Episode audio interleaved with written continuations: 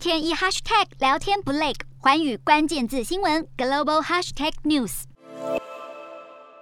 俄罗斯入侵乌克兰行动持续，中国官方一直以模糊态度，不直接承认对俄罗斯的支持。不过，中国外交部长王毅七号公开表示，中俄两国互挺，更指出中俄将继续推进全面战略协作伙伴关系。王毅也表示，中国愿意就乌克兰战争展开必要的斡旋。这也是中国首次表态，将在俄罗斯入侵乌克兰行动中扮演调解角色。而俄罗斯入侵乌克兰，引发民众今日乌克兰，明日台湾的忧虑。就连英国官员都形容台湾是远东的乌克兰。对此，中方强调两者没有任何可比性，还说台湾问题是中国内政，而乌克兰问题则是两国争端。但这样片面的说辞，也很难被国际社会所接受。